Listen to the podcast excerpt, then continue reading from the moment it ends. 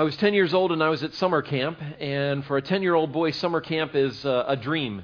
Uh, no parents around, get to spend time with friends, uh, get to buy lots of junk food at the snack bar. You know, life could not be better for a 10 year old boy. Um, and one time during the summer camp that I attended, uh, one of them that I attended, I remember my grandparents coming to visit. And for those of you that ever heard me talk about my grandparents, you know that uh, they are very significant people in my life, had an incredibly positive influence in my life. Um, but this one time, they had, uh, but at that age in my life, I had not come to appreciate who they were. Well, they had driven a half an hour to come to see me, and I believe I might have acknowledged them with a wave and then disappeared with my friends. That's about all I remember from that experience. I mean, I completely ignored them. And I don't think I was by nature a rude individual or rude kid, but I was preoccupied and didn't give a second thought to the fact that my loving grandparents had taken the time to come to see me. And it's not one of those life experiences that I really want to remember, but for some reason it's stuck with me. And as I thought about this a little, a little bit more, I realized there's some other things that stuck with me as well. Because I knew that the next time I met them, they welcomed me with open arms in spite of my rude treatment of me. I knew that they never mentioned this to me. I knew that my parents weren't there, so I couldn't get in trouble for it. Um, I knew that they loved me in spite of me and moved back toward me in spite of the pain of rejection that they likely felt. I knew that I had experienced a kind of love that I don't experience very often someone loving me in spite of me. And I wanted to ask you this morning have you experienced that recently? Someone loving you in spite of you? Someone who moved back towards you relationally when you knew you did not deserve that because of what you had done to them. You were harsh with words to your spouse and they found a way to serve you. You were rude to your parents or grandparents and they gladly helped you the next time you were in a pinch you took credit for something that you knew you didn't deserve all the credit for, but you had a coworker that did not expose you when they clearly could have. You treated a cashier or a customer service agent rudely, and they responded with grace and kindness. And when you walk away from those experiences, as I know I have in my life, I walk away with this sense of, oh, I can't believe I just did that. And amazed that they would treat me with the grace that they have. And this morning we want to take a look at what does it look like to be loved when we don't deserve to be loved, and then what does it look like for us to offer and extend that to someone else. As I mentioned, we've been talking about these gifts that that come at this Christmas season the gift of anticipation and expectancy, the gift of adoption, and the gift of, and, and, the challenge last week of sharing with someone else what God has provided for you.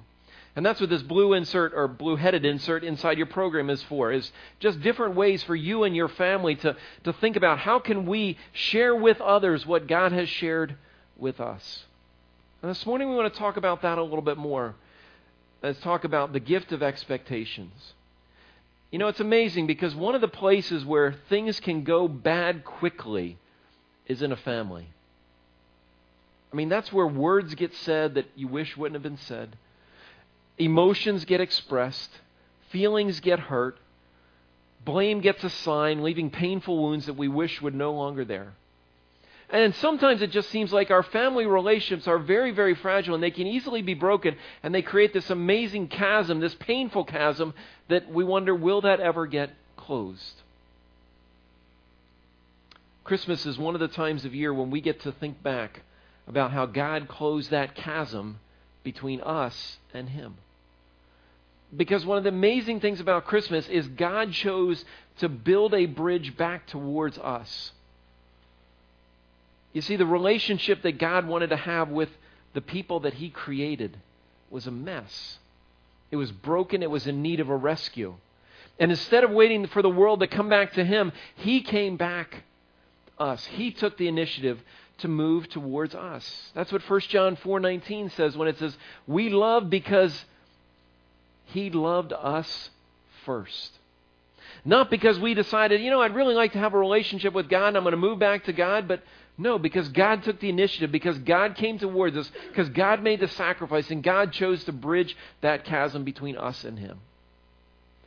And this morning I'd like for us to look at a passage of Scripture that talks about that. If you have your Bibles, if you would turn to 1 John chapter 4.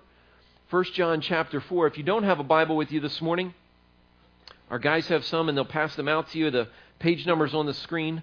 1 John 4 is where we're going to start this morning. And I want us to look at a passage of Scripture that reminds us what, why God did what He did. 1 John chapter 4. It's page 1207 in the Bibles they're distributing to you. Listen as I read. He says, Dear friends, let us love one another, for love comes from God. Everyone who loves has been born of God and knows God. Whoever does not love does not know God, because God is love. This is how God showed his love among us. He sent his one and only Son into the world that we might live through him. This is love, not that we loved God, but that he loved us and sent his Son as an atoning sacrifice for our sins. Dear friends, since God also loved us, we ought we also ought to love one another. No one has seen God.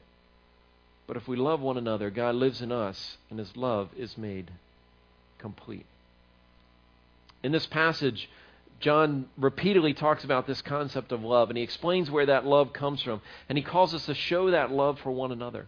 And when he talks about love, he's talking about sacrificially serving another person. He's talking about putting the needs of the other person before my own needs. And he goes on to explain that this is something that comes from God. You see, the Bible doesn't just talk about God doing loving things. The Bible talks about God being a God of love. It's part of his character, it's part of who he is. He can't not act in a loving way towards us. And if we are made in God's image, then all of us, regardless of our faith journey and faith experience, have within us this capacity to put others in front of ourselves. Most of the time, we don't choose to do that. He goes on to say in this passage, he says, Everyone who loves has been born of God. He's talking about those who place their faith in God. This love comes from Him, and they know God. There's a relationship they have. They know and understand who God is and what He's all about and what He's doing. The reverse is true in verse 8. He goes on to say in verse 8, he says, Whoever doesn't love doesn't have any connection with God. It's a pretty strong statement. It says that if God's in your life, then you should relate to other people differently. Because there's that statement that God is love. He goes on in verse 9 to talk about what that looks like. He says, This is what it looked like. This is how he showed it to us. This is how he demonstrated so we could get a glimpse. He sent his one and only Son in the world that we might live through him. Isn't that what Christmas is all about? We get reminded every single year that God loves us so much, He was willing to send His greatest treasure, His greatest gift to this world so that we could live. And that's what He did. You see, His love came down to us when we did not deserve it, when we didn't think we needed it, we didn't really want it. Now let's listen to this song, and uh, that reminds us of that. If my heart is overwhelmed and I cannot hear your voice, I hold on to what is true, though I cannot see. If the storms of life they come and the road ahead gets steep, I will lift these hands in faith. I will believe. I remind myself of all that you've done and the life I have because of your son.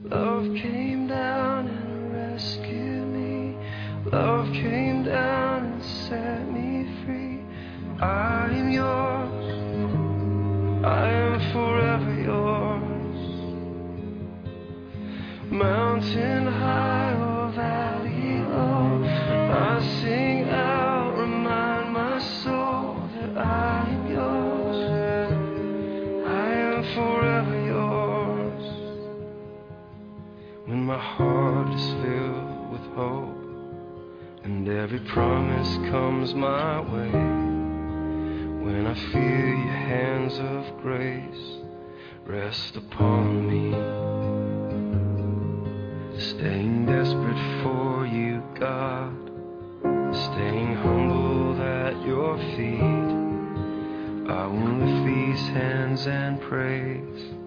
I will believe. I remind myself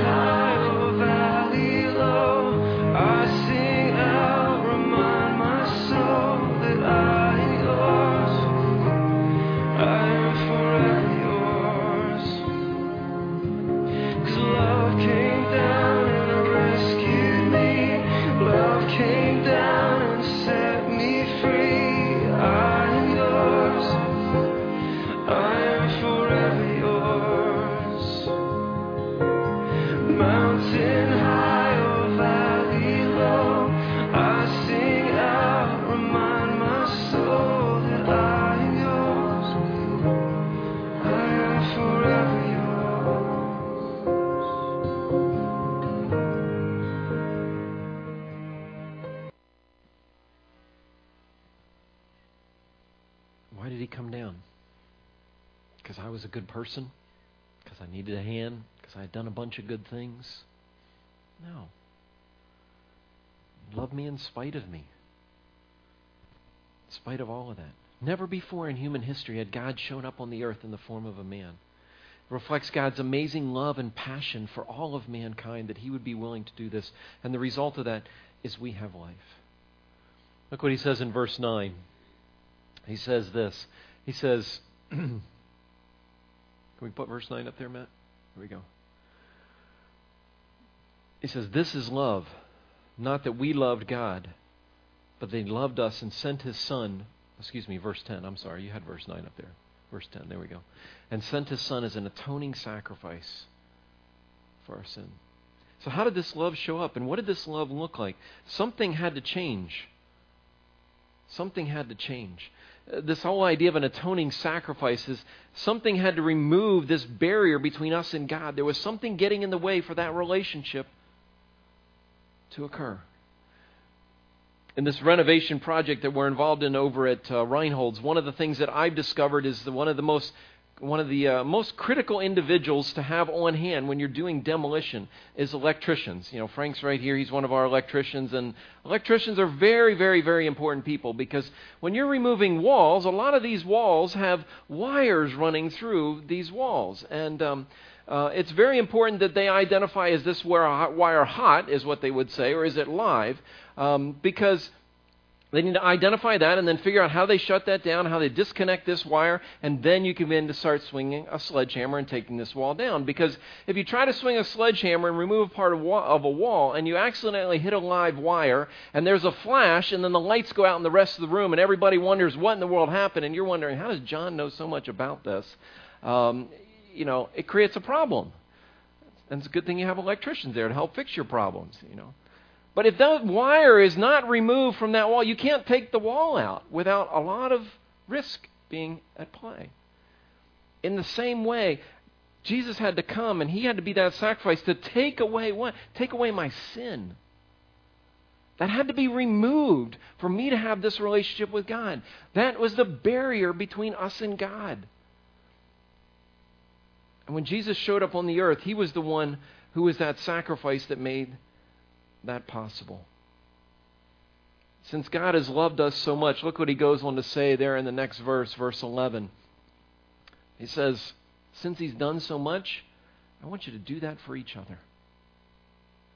I want you to do that for each other. I want you to love one another. And I want you to love one another not just because someone has treated you well, not just because someone gave you a Christmas card so you give them a Christmas card, or someone, you know, invited you to a party so you invite that. We're not talking about reciprocal giving. We're talking about giving to other people when you have not done anything to really deserve that. Being loved in spite of yourself. You see, I think our church here is, and many of you are really, really good at caring for one another, at helping one another when they're in need, helping one another when they're in crisis. But the kind of love that God shows for us is when we are loved and we feel very unlovable. When we are loved and we have not done anything to deserve that love. You say, John, what does that look like? I think it looks like exactly what God did. It's movement towards someone else and actions that reflect your heart.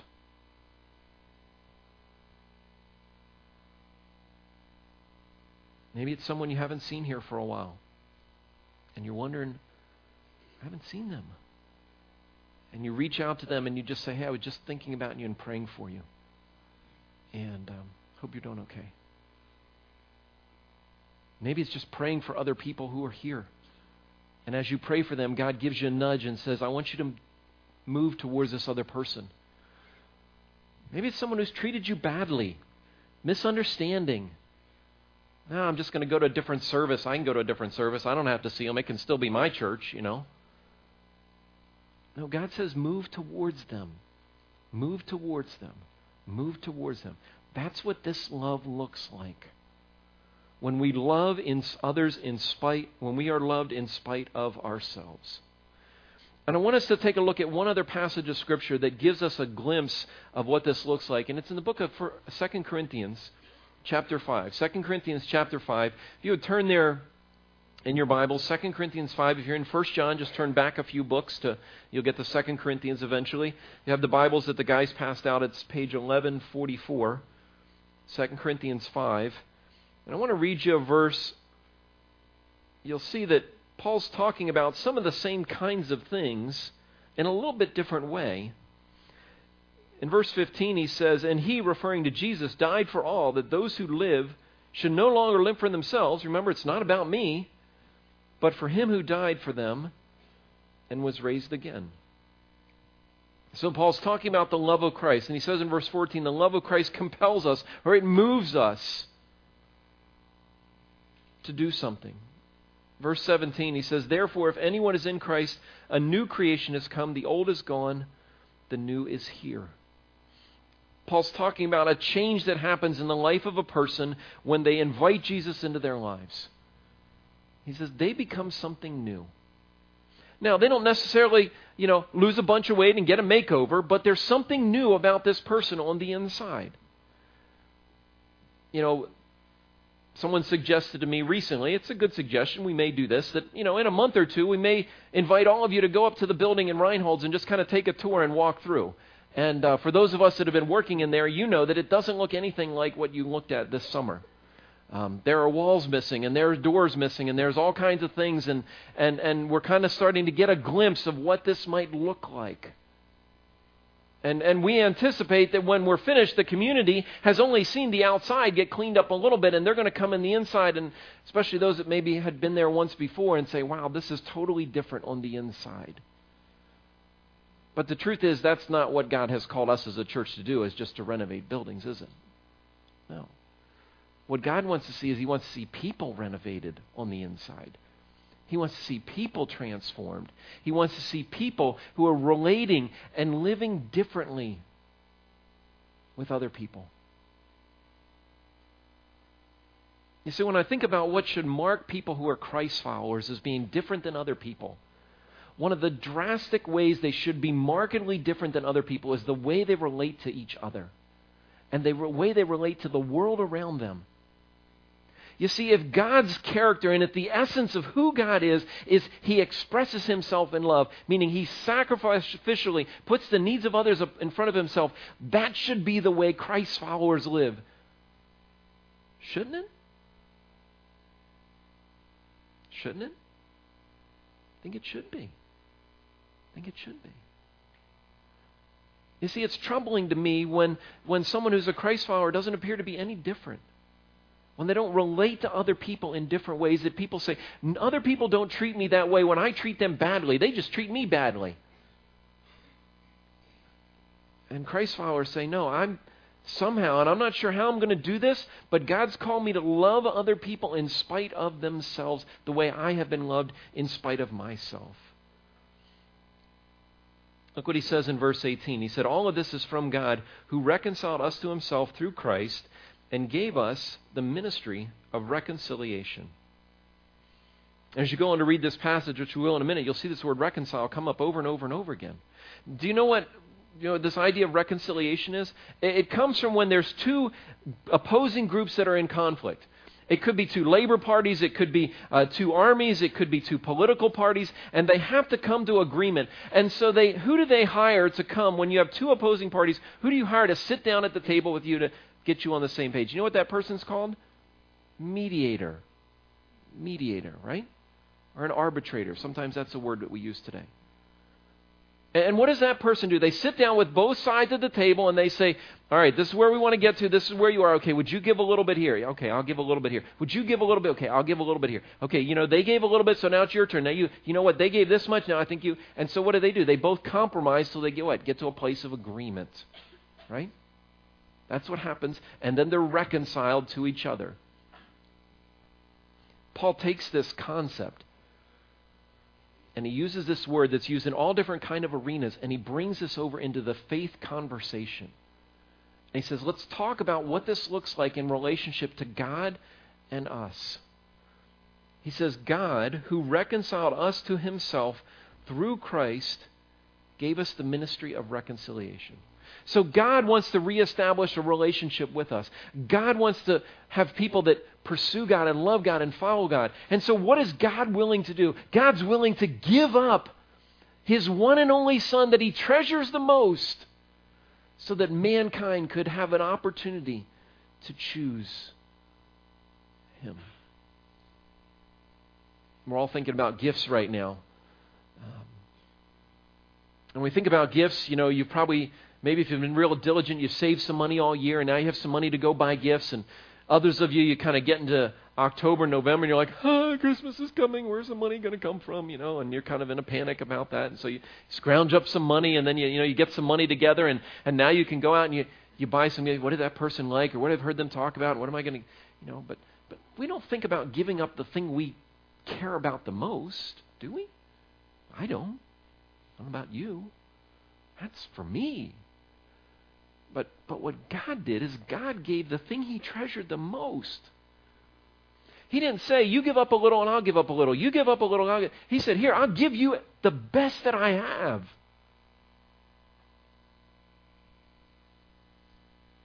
Even though we don't deserve it.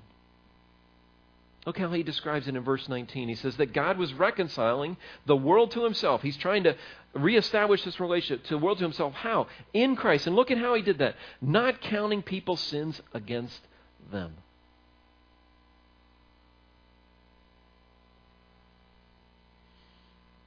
One of the things I dread is when I know I've done something wrong and I have to face somebody with it. It's torture. It's just torture.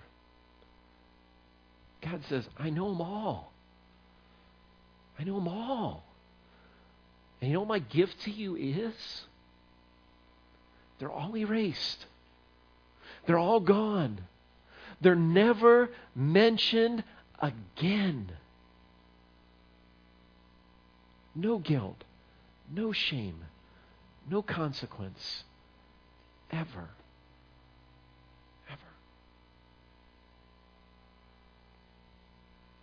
That's what God offers to us. He says, Here, it's my gift to you. And then look what he challenges us to do. Paul says this in verse 20. He says, We therefore are therefore Christ ambassadors, as though God was making his appeal through us. You know, we have ambassadors around the world that represent the United States of America in the embassies around the world, and they represent our country's interest in other foreign nations. They stand there for all of the 365 million people that live in the United States. They represent Him, us. And He says, That's what I want you to do. He said, I don't have another plan. I'm not going to send them an email or a text message with God at the bottom so they know what to do. I only have one plan, and that's for you to go out and for you to live and for you to love people in such a way that they don't deserve it and they know they don't deserve it, but you keep loving them that way in spite of themselves because you have been loved in the exact same way.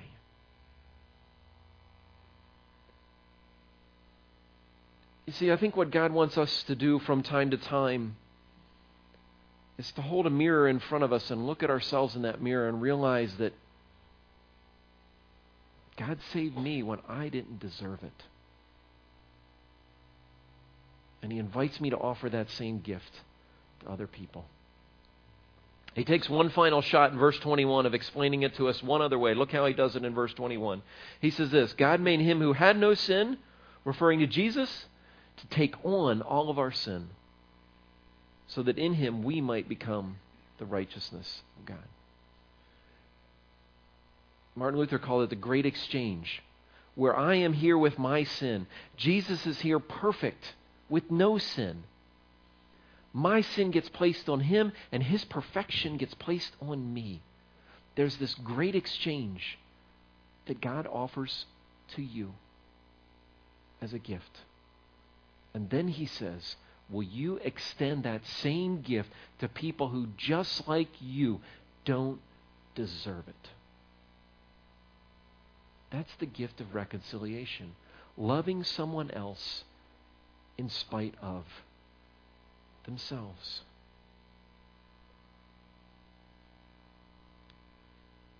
You know, as you think about your family, um,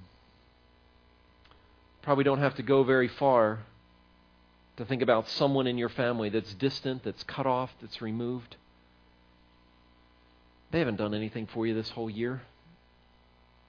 They might be on the card list just because they got you the same last name or they're somehow distantly related to you. But maybe this Christmas, the challenge is for you to love someone who doesn't really deserve to be loved, has done nothing to earn it. None, nothing, nothing to obtain it. What would that look like for you to do then? What would it look like? It's not easy. I knew this was message was coming up and God had been tapping on my heart in a specific area with a relationship that been very distant my life, my family. And I put it off, I put it off, I had time, I put it off, put it off.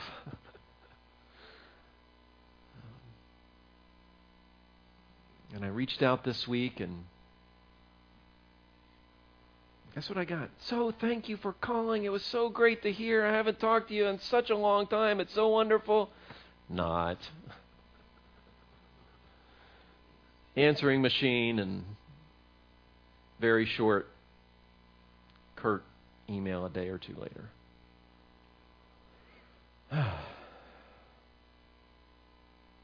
Love them in spite of themselves. So now I have to think through and ask God, what do I do now? Not easy.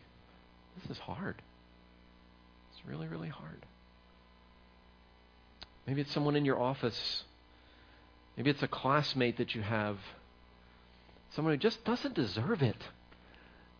You know?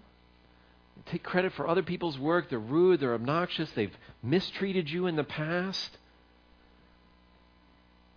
And you're like, God, is there some way I can show them a little glimpse of the extravagant, undeserved love that you have for, extended for to me? I wish I had a couple hundred gifts up here this morning that I could just give to you and have you sit somewhere and say, This is a reminder of what God has done for you. And He wants you to extend that and offer that to someone else. What would that look like? What would that look like? It's easy to buy gifts for people we love, people we care about, friends, family. It's a lot of fun, actually, for some of you. Um, some of you are glad Amazon exists. Um, really hard to do this for people who don't deserve it.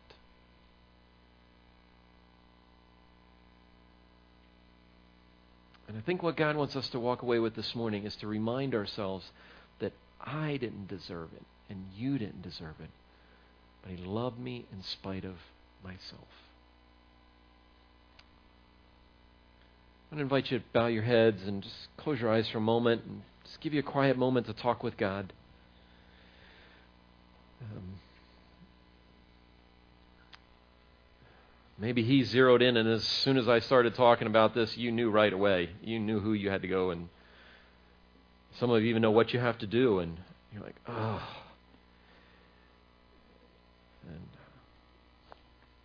some of you aren't sure, and you just need to have your heart open before God and say, God, who do I need to love in my life in spite of them?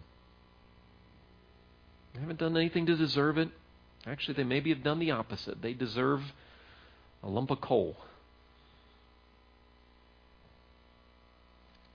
But you never give that to anyone. And you certainly didn't give it to me.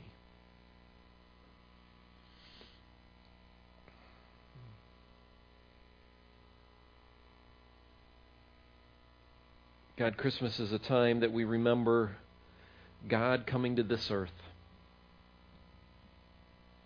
in human flesh as a baby. It's Jesus. And God, we celebrate that and we remember that, and it gives meaning and significance to many of us. And but God, that movement toward us began the process of reconciling all of mankind with an opportunity to have a relationship with the Creator through His Son, Jesus. And Lord, if we have received that incredible gift, that undeserved gift, that amazing gift, then you call us to offer that to other people. Lord, for some of us, it's a family member. For some of us, it's just person, someone that's kind of old and grumpy. Doesn't seem to like people, like Christmas, like us. God, I don't think we have to look very far to find people for us to love in spite of themselves. God, I thank you for this gift that you have offered, and I pray that that we would have opportunities to not only reflect on receiving this gift, but then to offer this gift over and over and over again this Christmas season. God, help us to do this because it's incredibly difficult and we can't do it on our own. We need you. In your name.